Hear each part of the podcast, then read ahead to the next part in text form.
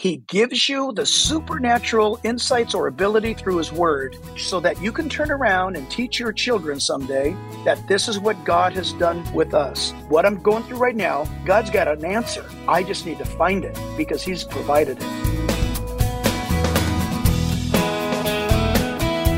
Welcome to Building Relationships with Dr. Gary Chapman, author of the New York Times bestseller, The Five Love Languages. Well, how are you doing at providing your children a stronger spiritual legacy than you received? If you're struggling, don't miss today's conversation with Pastor Jack Hibbs. Our featured resource is the book Turnaround at Home. Just go to buildingrelationships.us to find out about it and find more ways to strengthen your relationships right there. Gary, you've talked about the power of hearing your father pray for you and your sister when you were young. So as you look at your own life, were you able to build on the spiritual legacy that your parents gave you? Absolutely, Chris. You know, my dad became a Christian after he and my mother were married, about 2 years later. And I told my mother one time years later, I said, Mom, why'd you marry him? He wasn't a Christian. She said, I know, but God took care of it. And she was right. He became a true Christian. And he worked on the third shift in the cotton mill, you know, the textile mill. And so he would come in the morning and go to bed and sleep while we were going to school. But before we went off to school, every morning he was on his knees beside his bed. He prayed out loud. So, yeah, I'd walk by and I'd hear him. He'd call my name sometimes. I'd hear him. So, yeah, that just tremendous impact upon my life. Not just his prayer, but, you know, his commitment to God and to the church. Yeah.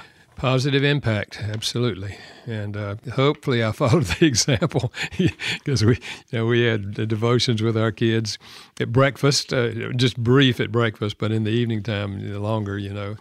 And so, yeah, I'm deeply grateful for the influence my mom and dad had on my life. Well, I really like the topic that we're going to talk about here today because I think there are a lot of parents who are really struggling. And Pastor Jack Hibbs is going to come alongside us. He's senior and founding pastor of Calvary Chapel, Chino Hills, California. You see him on Real Life TV, hear him on Real Life Radio and the Jack Hibbs podcast. He and his wife, Lisa, began a home fellowship. Listen to this. 33 years ago, they had 6 people at their house. Today, the church ministers weekly to more than 10,000 on campus and millions around the world through the media. Our featured resource is Turnaround at Home, Giving a Stronger Spiritual Legacy Than You Received. You can find out more about it at buildingrelationships.us. Well, Pastor Jack, welcome to Building Relationships. Well, Gary and Chris, it is an honor to be with both of you. We're blessed. Thank you. Well, let's start with your love story. How did you and Lisa meet, and how did you know she was the one? That's a wonderful question that I love telling. And first of all, Lisa grew up at Anaheim First Baptist Church here in Southern California, and she's never known anything but the gospel, and she's never known anything but being a disciple. And that will make more sense in a moment. I, on the other hand, had no spiritual upbringing whatsoever. Grew up in a Marine Corps home in San Diego. It was a very moral home, but it was very much without God. And so when I was 19 years old, I heard the gospel for the first time ever on a Monday night. In fact, it was so transformative. It was June 20th, 1977. I'll never forget it. It almost knocked me off my feet when I heard that God loved me. I grew up in a home where love was not mentioned. My dad was a very silent man, unless he was angry. And so we had no guidance at home growing up, my brother and I. But lo and behold, I came to Christ. I was actually, believe it or not, guys, I was actually playing volleyball in Newport Beach on the sand in the summer. And I was working. I was managing construction crews as long as I had a telephone nearby. And so I was officially at work, but we were playing volleyball. And a friend of mine who's a Christian said, Jack, over there walking by, that is a great Christian girl. I know her from school. And Chris and Gary, I had come to conclude that after accepting Christ, I decided I don't think there's any Christian girls out there that are any different than the girls of the world. Mm-hmm. And so I just didn't want to get into a relationship. And Lisa came by and she said hello, and she was obviously beautiful to me, but that wasn't enough. But what happened was, fast forwarding this, I asked her out on a date And I thought, well, this, I'll find out the true colors of this girl here in a moment. I asked her out on a date, and our first date was to a Monday night Bible study at Calvary Costa Mesa with Greg Laurie. And she said yes. I picked her up. While we were in that service, she had to get up and do something. Whatever it was, she left her Bible unattended. And that Bible was worn out and stuff. And I looked at that Bible, you guys, and it looked like it was her grandmother's Bible. But lo and behold, it was truly her Bible. And that woman, I tell you, she knew the Word of God. And I was so impressed by her spiritual commitment to Christ that I could not let her get away. And that's how we became one. We were married a year and a half later after that. God's been good. So we come from two different spectrums of experience, and so that's the premise, by the way, of much of what we minister from and to couples and to families. Yeah. How long have you been married now? We've been married 44 years now. 44 years. All right. Well, you got a good start, Jack. Yes, sir. Oh. Now, what's the secret to long-lasting marriage? Well, I mean, this is one reporter's opinion, but I think it's grounded in Scripture. I think the key to a relationship is the same that is modeled after our key experience with Christ. The Bible says in 1 John 1:9, if we confess our sins, He's faithful and just to forgive us of our sins and to cleanse us from all unrighteousness. Now, that's promised to the believer. John is writing to the believer, but it's a key thing to our relationship with God. If we have that, what I think it's Norman Grubb who wrote that little book, Continuous Revival. I think if we're walking in that position of sensitivity toward the Lord, we're going to be quick to not only say we're sorry or repent, but we're going to do it. So I think that's key, Chris and Gary, to our marriage. That none of us are perfect, but when we cross that line or we goof up or, you know, we're not as sweet as we ought to be, or we're frankly just grumpy, I need to say, I'm sorry, please forgive me. So I really believe that forgiveness and repentance is a key to our married life as it is to our private and personal life with Christ. Yeah. It's interesting you would say that, because I've often said that there are two essentials to long-term healthy marriages. One is meeting each other's need for love. You know, that's where I deal with the 5 love languages. But the other is dealing effectively with our failures, and that involves apologizing and forgiving. So I fully agree with that, because none of us are perfect, you know? No, exactly right. Now, a lot of younger people today are waiting longer to get married. What's your perspective on that? Well, I'm going to sound like a weirdo right now, you guys, but I think you ought to get married sooner.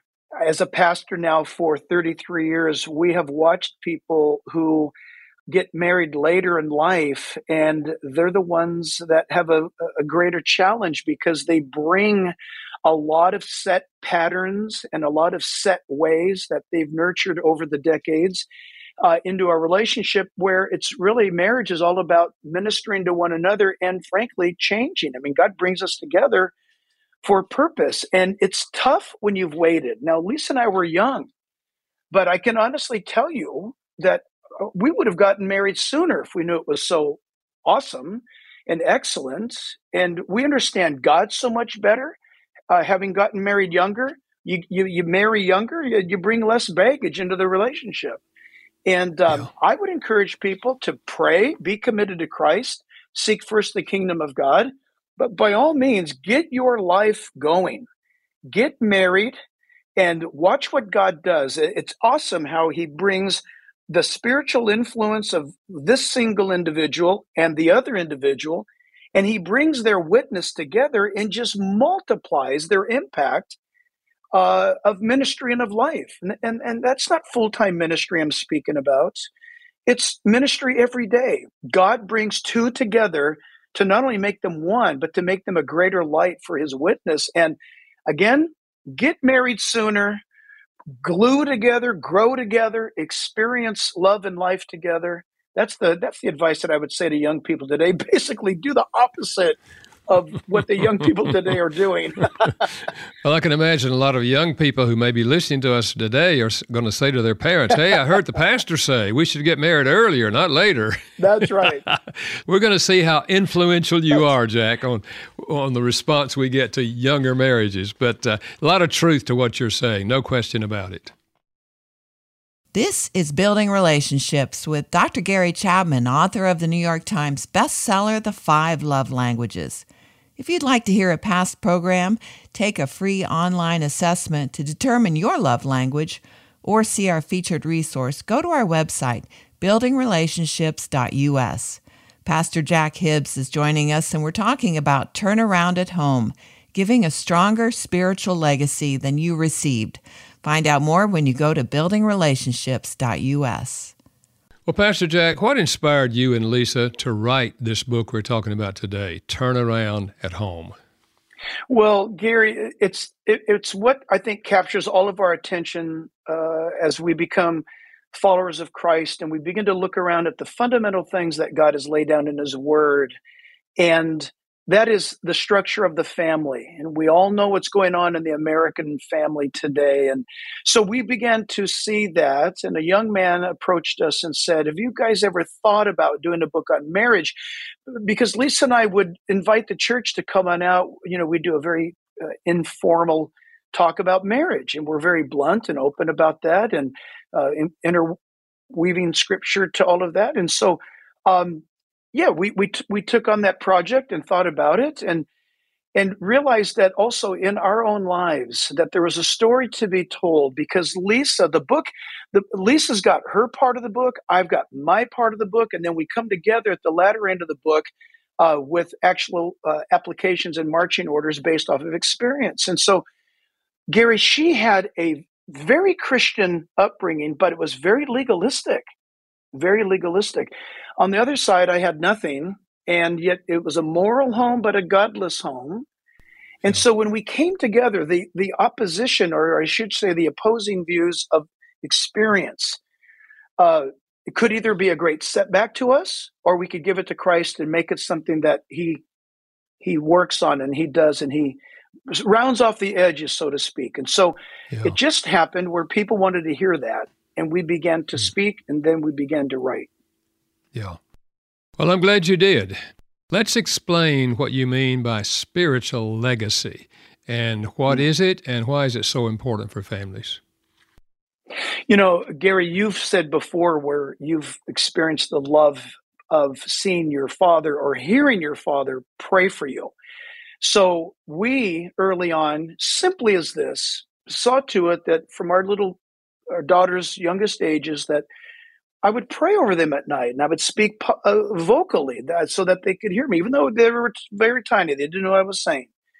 And I believe that at that time, I was probably starting a legacy mainly for me, a practice where we began to speak the word of God over them in prayer, and that we would insert Jesus in every possible area of life. I'm a big fan of that, that my kids would grow up understanding that God is everywhere, and so look for Him. And so we saw the power of Scripture and how life is dependent upon Scripture. And so we made the Bible to our kids something that was really fun and tangible. They could, so to speak, touch the truths of God. And we always wanted to make sure that they saw us praying, they heard us praying. And of course, doing Christianity is a key. So we've included them all along the way. So that to us is a nutshell of a spiritual legacy, rather than preach it, which is fine, but you got to live it before you preach it. Yeah, so important. And I think that thing of praying with your children is just super, super important. In fact, our daughter said to me not long ago, she said, you know, Dad, the one of the things I remember most deeply is that either you or Mom would come to the bed beside me every night and kneel down and pray. And she said, that's where I learned to pray, you know? So, yeah, very powerful. Jack, I run into a lot of parents in my office who are kind of upset with God because they say, you know, we followed God, we had devotions in the home, we took our children to church, we taught them the Bible, but now they've rebelled. And one of the things they say to me is, where did we fail? What would you say to those parents? Well, you know, that's a very common pain and sorrow that people feel. They feel like they have failed because all of a sudden, perhaps they've raised their children. The children were so compliant and they brushed their teeth and they did everything you said. And then they get to that age that, Gary, you have spoken so clearly about, I don't know, it's 13, 14, 15, where they start challenging authority. And when, you know, I don't think mom and dad, you know what you're talking about. And it's all of a sudden there's this wake up call to the parents. Like, where did we go wrong?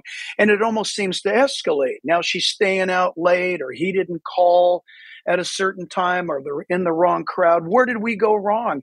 And I think we get too hard on ourselves as parents, thinking that we did something wrong. Number one, God's grace is huge. None of us are perfect parents, but what we fail to realize is that these teens of ours have entered into that age, whatever it is, of becoming accountable to God for their own faith. Mm-hmm. And so they're moving out from our umbrella, so to speak, and mom and dad think they failed. No, yeah. I think you've laid the foundation for them that, like the prodigal son, when they wake up, they know that there's a place to come back home. So I want to encourage moms and dads. You didn't fail. I understand none of us have been perfect parents, but don't underestimate God's ability to take your parenting and do what he did to a couple of fish and some loaves of bread. He will multiply that in your child's life. But Pastor, you know, it says train up a child in the way that they should go. And, you know, when they're older, they'll return. And I want to stress the word return. That verse implies they've wandered away. They'll return. They've got an anchor. They've got a lighthouse. They've got a pillar to come back to. Mom, dad, that's our business, is to give them that anchor. They're going to have that teen rebellion era that might last into their 20s, who knows, maybe even 30s. But they know where to come back to. So don't lose heart. Don't give up. Love them. Don't compromise. Because I think if you stay true, while all their other friends wind up telling them wrong things and people are saying, well, this and that, and some kind of mamby-pamby, you know, advice, when they wake up like the prodigal son, they know, I'm going to return to my father's house, and maybe he'll just accept me as a servant, but that's good enough for me. Yeah, that's great. You know, he kept the farm going, so there was a place to come home to. Absolutely. Exactly. You know, Jack, I've sometimes said to parents who are just really feeling guilty about, you know, the situation, I remind them that God's first two children went wrong. And they had a perfect father. They had a perfect father, you know. Wow. So we can't take responsibility for what our adult children do. You know, we're free. Yes. And they have to come to that decision for themselves. Now, you mentioned this earlier about the importance of modeling or living out the Christian life at home. How important is modeling, and in what areas do you think that might be really important? You know, I think Augustine was the one who said that we need to preach the gospel at all times, and if necessary, you can use words. And I think that's a brilliant thing. Christianity, true biblical Christianity, is caught, maybe even before it's taught. Kids will see it. They're observant. They're watching us at all times. And I mean that as an encouragement, because I kind of have, you guys, I don't know if it's a mental illness or it's an asset, but I see things in cartoons. All my life, I have seen things vividly. To me, the sky is very, very blue, and the ocean is very, very, you know, beautiful, or whatever it is. I see like that. So parents, that part of us that we are, I think it's great to give our kids that. And growing up in faith, you don't have to preach a sermon to them. You don't have to make them sit down in the living room, you know, in front of the fireplace and give them a 3-point sermon. Because I'm more technicolor in seeing things, I communicated the Bible to our kids by taking them outside, climbing a tree, taking a walk, turning over rocks and discovering the bugs, asking them, who made these bugs? Why do you think God made these bugs this way? Do these bugs have families? Do they have names? If these bugs were talking to each other, what would they say? And then, you know, they're very engaged and they love that stuff, kids do. And then I remind them, you know what? The Bible tells us in the book of Romans that God created nature. He knows everything about these little bugs. And so when they see that, they understand when the day comes when somebody hits them up with evolution, for example, or there is no God, they've got a deep-seated foundation that they may not even be aware of, that all of a sudden the Spirit of God brings that to remembrance. And I know this sounds silly, but it's true. When my kid says at the age of 11, when somebody said there is no God, the first time that came into their minds was, wait a minute, God made butterflies. They're pretty amazing. That couldn't have happened by accident. No, you know what? I think you're wrong. I think God's the creator God. I think those kinds of delivering truth to people, especially kids, is something that God honors. I know we can say that from our perspective. Yeah, yeah. On this thing of spiritual legacy, what are the characteristics of good spiritual legacy and not so good, or actually bad legacy in this area? Well, Gary, I think that when you break that down into the two categories, good and bad, that when we as parents, even for example, we've set a good standard. We're working on our family. We're doing what we ought to be doing, following the word and all. The good characteristic is one of those things, for example, because there's so many, but one of those things where if I'm upset at Lisa, or if I said something to the dog or to the kids that's not Christ-like, I need to, instead of bearing that, I need to be able to say, kids, Dad did not use the right words, or I had a bad attitude when I got home from work today, and I'm asking you to forgive me. I've asked God to forgive me, but it's important that you understand that I'm asking you to forgive me as well. And even in what would be a off-color type of moment where the kids might be questioning, what's going on, you can take that and put that in the good category of leaving a spiritual legacy behind. That the reality and the authenticity of my dad or my mom's faith was really practical. The negative part would be to not own any of that, but to say, well, it's the government's fault. It's your mom's fault. It's your dad's fault. Always pushing things off to others. The Adam and Eve approach where, it's the woman you gave me. And the picture, kids are so attentive and so bright, they pick that up, that if we were to teach them the negative, the bad spiritual legacy, this is what they come away with. My mom and dad were Christians on Sunday for a couple of hours. And then the rest of the week, it was a free for all. So what the book is all about is making sure, and it's hard hitting, where this is my life, this is who we are as a couple, and these are the things that we need to overcome. The great thing about our God is that Jesus said, the person who is forgiven much loves much. So there's no one within the hearing of this program right now, Dr. Gary, that can say, well, that's good for you guys, but you don't know how bad I was or how much I'm struggling with. Oh, no. Apply the word of God, be authentic. And I just read it yesterday in my daily devotions. God told Israel, you're in trouble with me. I'm going to send you into captivity. And the number one reason was this: you didn't pass on to your children and your children's children the great things I did by delivering the children of Israel out of Egypt. You didn't tell them. And so that generation later on grew up. They heard about God, but it said there, they did not know God. And that to me is what we must mitigate as moms and dads. Yeah. Makes so much sense.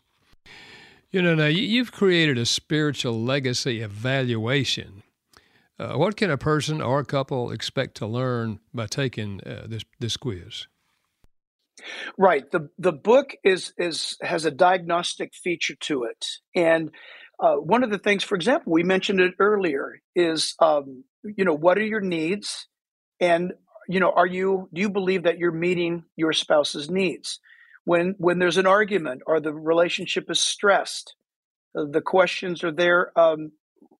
Are you quick, or are you not so quick to seek forgiveness or reconciliation? What are the steps about going through that?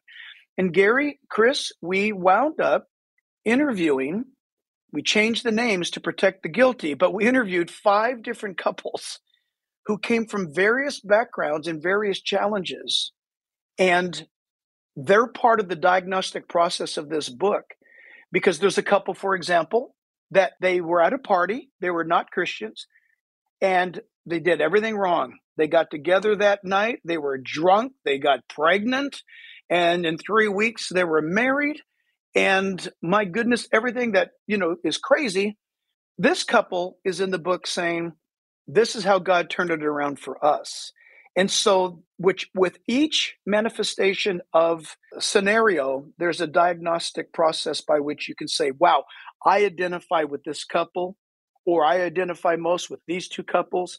And this is what I'm to do regarding, you know, us getting on the right track and leaving to our family a spiritual legacy that they can lean upon and live by. Yeah, I think that's one of the strong points of this book is the fact that you do have these illustrations and the quizzes that help people make this practical. Thanks for joining us today for Building Relationships with Dr. Gary Chapman.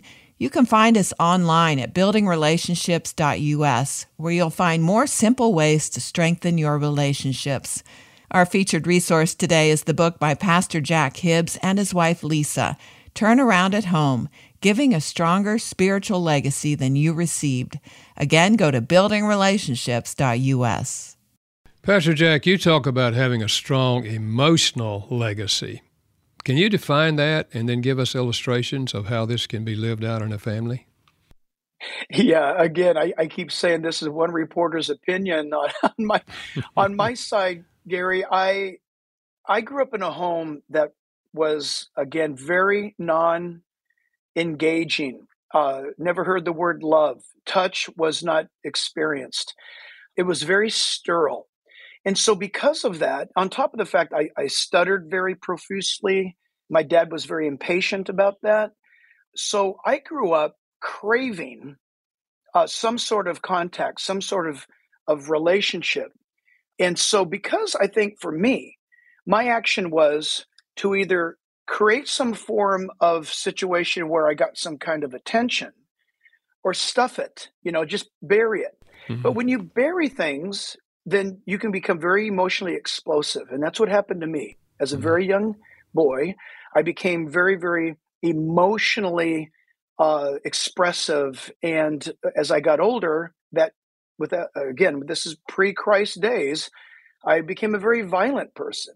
Mm-hmm. And so that was later on, thank God in Christ, I was able to see that the model, the picture that I inherited, that legacy that I inherited, was something that is not to be emulated. And then here's where the fight begins, right? I think every Christian can agree that once you come to Christ, you know, he gives us a new heart, but we have to renew our minds in the Word of God. And I began to see the victory over those dark parts of my life was the Word of God washing away, or at the very least containing. In other words, bringing every thought under the captivity of Christ became part of my discipleship experience with Jesus. Yeah. So that's why I'm a big fan. If you've had the worst life handed to you, I'm a big fan of your life to see what God's going to do, because, again, he takes these great setbacks and makes them tremendous victories to his glory, to his honor. And our God is so redemptive in what he does, that for me, the violence, the anger, everything that was bottled up inside of me, God later showed me after I came to Christ that when these things attempt to rise up, you can bring this thought under my authority, Jack. And I'm telling you, Gary and Chris, that was so liberating for me. There's so much power in the Word of God if we just ingest it and then let it go. Yeah. It's just an amazing way to live. Yeah. And so encouraging. And I think including your own illustrations in this book are just so, so encouraging for those that grew up in a home where they didn't have, you know, a healthy pattern. Now, on the emotional legacy part, you also have an emotional legacy evaluation. So how can this help individuals in processing emotions? Well, as individuals, you know, we come into this marriage that we've been talking about, and we're both different people. You know, we meet each other and we love the differences, and they're so wonderful. He's so wonderful. She's so wonderful. And we're celebrating their differences. And then after some time of marriage, if we don't keep a good focus, and if we're not watching for the fact that they're supposed to be different, Lisa is different than me. That was the plan of God. And so rather than opposing, I need to evaluate her strengths and her weaknesses, not in judgment, but as Peter said, dwell with your wife with understanding. So she does the same to me. What's his strengths? What are his weaknesses? In that evaluation, rather than kicking against each other, we need to melt and mold into what God, and trust God that he's brought us together. So for me, as I said earlier, I see the sky very blue. Lisa sees it the same blue all the time. I hear this orchestra a certain way, and Lisa understands it a certain way. These things that cause us to be different, we must evaluate the fact that God knows what he's doing. He brought us together. And though we see things differently, it's actually to our strengths. Mm-hmm. It's not to our dividing. It's to the emboldening of our marriage, not the destruction of our marriage. And again, when people get their eyes off of the purpose of God, then you guys know well, we start hearing excuses like, well, we used to love each other. We don't anymore. We used to have so much in common, but now we don't. Well, God didn't make a mistake. Mm-hmm. It's because we've gotten away from his model. And so I want to encourage every couple that's out there, if you just get back to understanding, where's my spouse different than me? Write those down, evaluate those, and wind up actually celebrating those things. That's what really glues your marriage together and can make it very strong. I think that's one of the keys in having a long-term healthy marriage is we have to recognize the differences and realize they're never going to be like me. Right. But we're a team. And that's a good thing. We're not enemies. Yeah. Well, let's talk about social legacy. What is that, and why is that critical for us to understand, and how important is this in passing along health to our children? Well, I think the social part of who we are as believers and who we are as couples is something that you can't mention the word social without it being observable. This is the witness. For me, that particular category, Gary, is fundamental to the Christian witness. Witness to one another, our witness to the kids, our witness to our neighbors, and certainly the witness to our Christian family. And so this manifestation of who we are, Lisa and I practice hard to be the same people. We don't have to try to change ourselves. We just believe that we should be the same couple that we are privately as we are publicly. And again, going back to that word consistently, and a consistent witness that the world out there, Paul the Apostle said that technically, really, that our love should be acknowledged by the world around us. They may not understand our gospel message, but they know that we are legitimate, that we are authentic. So in the social structure, communication, getting involved. Now, I'm a pastor, so one of the greatest areas is to get involved in your church. Christianity works best when it is in action. And by nature, our faith in Christ is designed to go public. It is to go social. And that, again, of course, starts in the home, but it starts with one another. And then that emanates outward to how we relate to others. And we homeschool our kids, Gary and Chris, back in the 80s when in California, we thought that the SS officers were going to knock on our door any moment. Homeschooling was like taboo in those days. Yeah. But when somebody found out, they would always say, oh, what about the social issue of your children?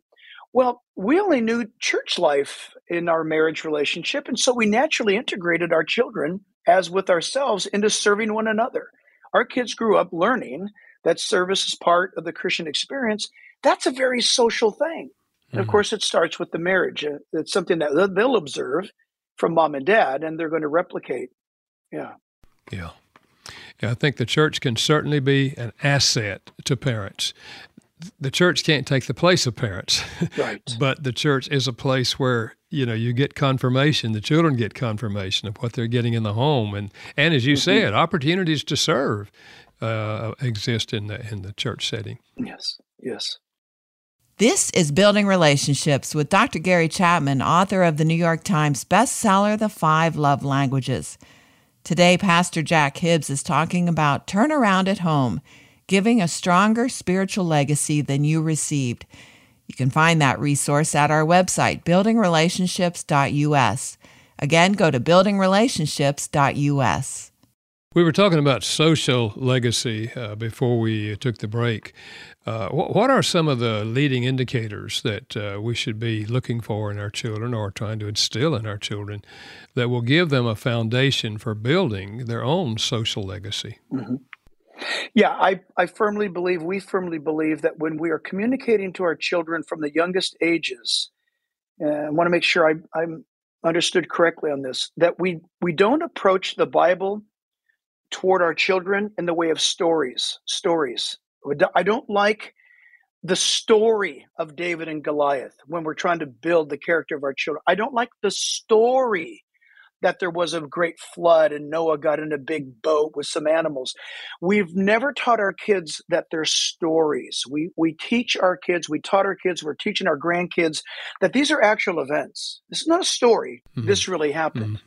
And so the foundation, first of all, must be, in my opinion, the actual veracity and validity of God's word. These things, as Romans 15:4 says, were recorded and written down for our learning, that we through patience might inherit the promises of God.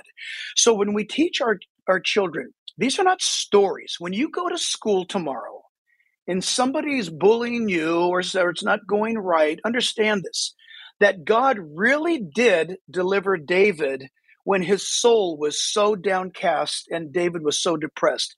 He hoped in God. That's not a story. It is a reality. So it's big in our family, and so it's big in our church.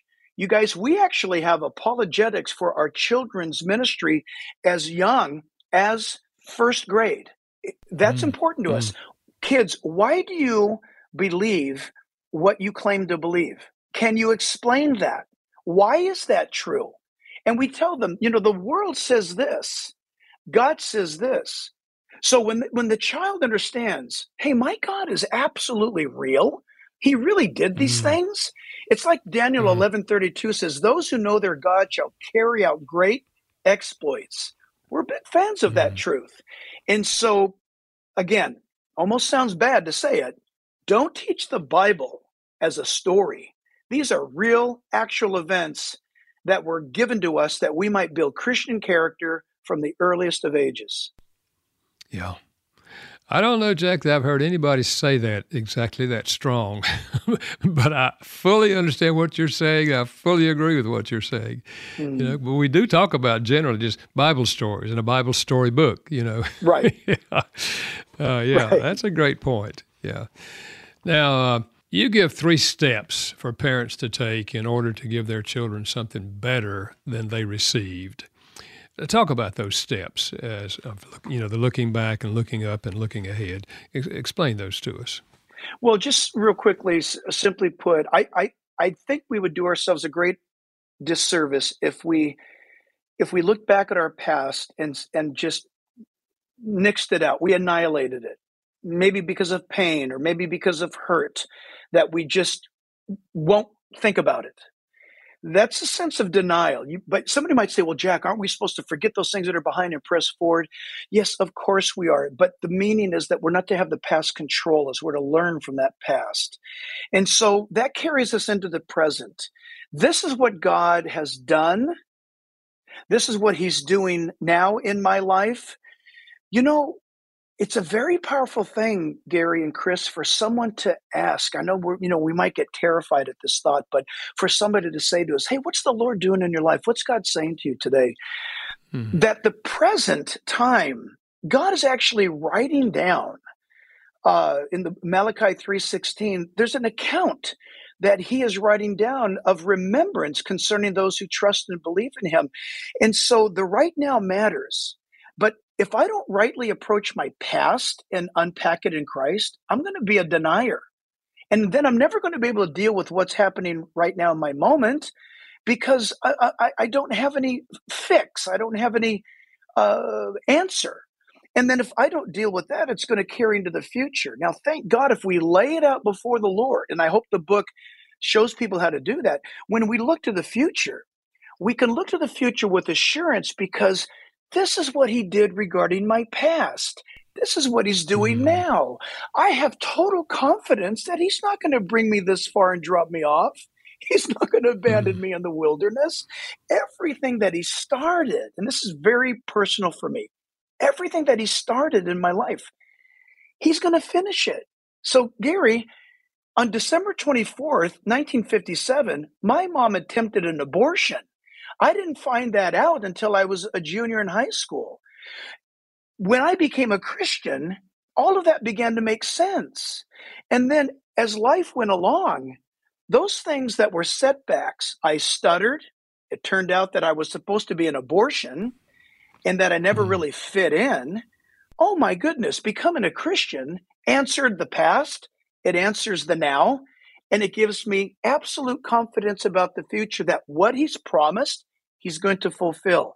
And I think that positive, God, biblically strengthened position, it's not human motivation. It's my identity in Christ. It causes me to know that he's faithful. And if I know he's faithful, then I don't have to worry about what's coming. He's got us through all along the way. He'll finish it off.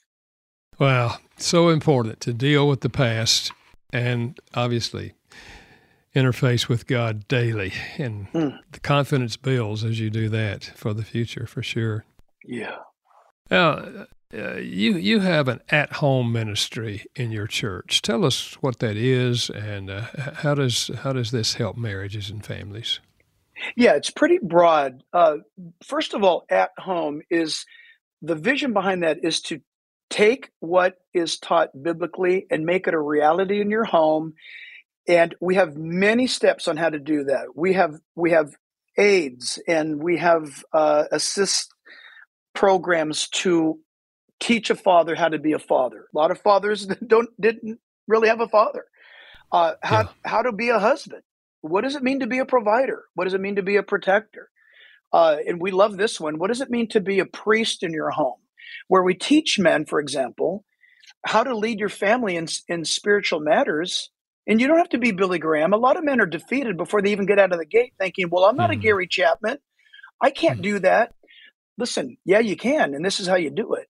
And so for wives, family, kids, from entertainment to outings, we believe it's a full service approach because, frankly, as a church, if we're not nurturing the family, then our church has an expiration date on it. It's not going to survive.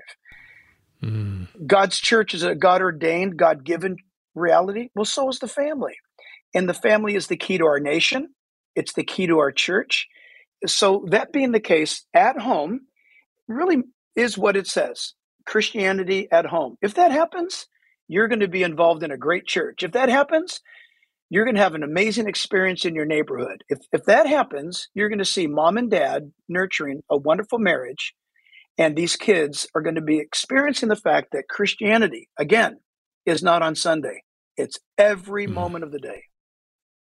Pastor Jack, as we come to the end of our time together, in the light of all that we have said in this program and the message you have in this book, what would you say to parents who are listening and perhaps struggling?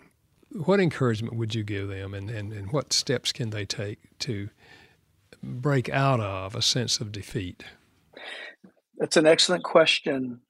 So to all of you that are out there, I want to first of all say, with no humor to it, I mean it sincerely, it's join the club. You are not some sort of a misfit parent, and you're in this situation to where you don't see how this is ever going to get turned around. You need to understand the nature of your wonderful God. He takes those moments that you right now feel total despair, you feel like you failed or you're failing now, and all he has ever asked us to do is turn to him.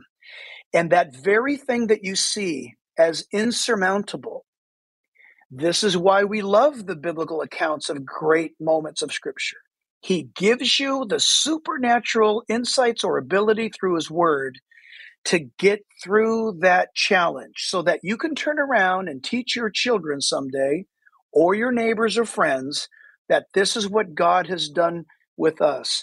So just the fact that you're battling right now, you need to write that battle down on a piece of paper, surround it with Scripture, go get answers from the Bible, and understand this is not the end of the road for me. What I'm going through right now, God's got an answer. I just need to find it because he's provided it. Well, Jack, I think this book will be used of God to help many couples move in the right direction. I want to thank you for being with us today. I want to thank you and Lisa for spending time investing in writing this book, because I think God can use it and God will use it to help couples continue to move in a positive direction. So thanks again for being with us today. Gary, Chris, thank you. And if you want to find out more about this excellent resource by Pastor Jack Hibbs and his wife Lisa, go to buildingrelationships.us. The title is Turnaround at Home: Giving a Stronger Spiritual Legacy Than You Received. Again, go to buildingrelationships.us. And next week, a brain surgeon gives a prescription for hope no matter what trauma you're going through. Don't miss Dr. Lee Warren in 1 week. A big thank you to our production team, Steve Wick and Janice Backing, and a special thanks to Matthew Heyman for his help. Building Relationships with Dr. Gary Chapman is a production of Moody Radio in Chicago in association with Moody Publishers, a ministry of Moody Bible Institute. Thanks for listening.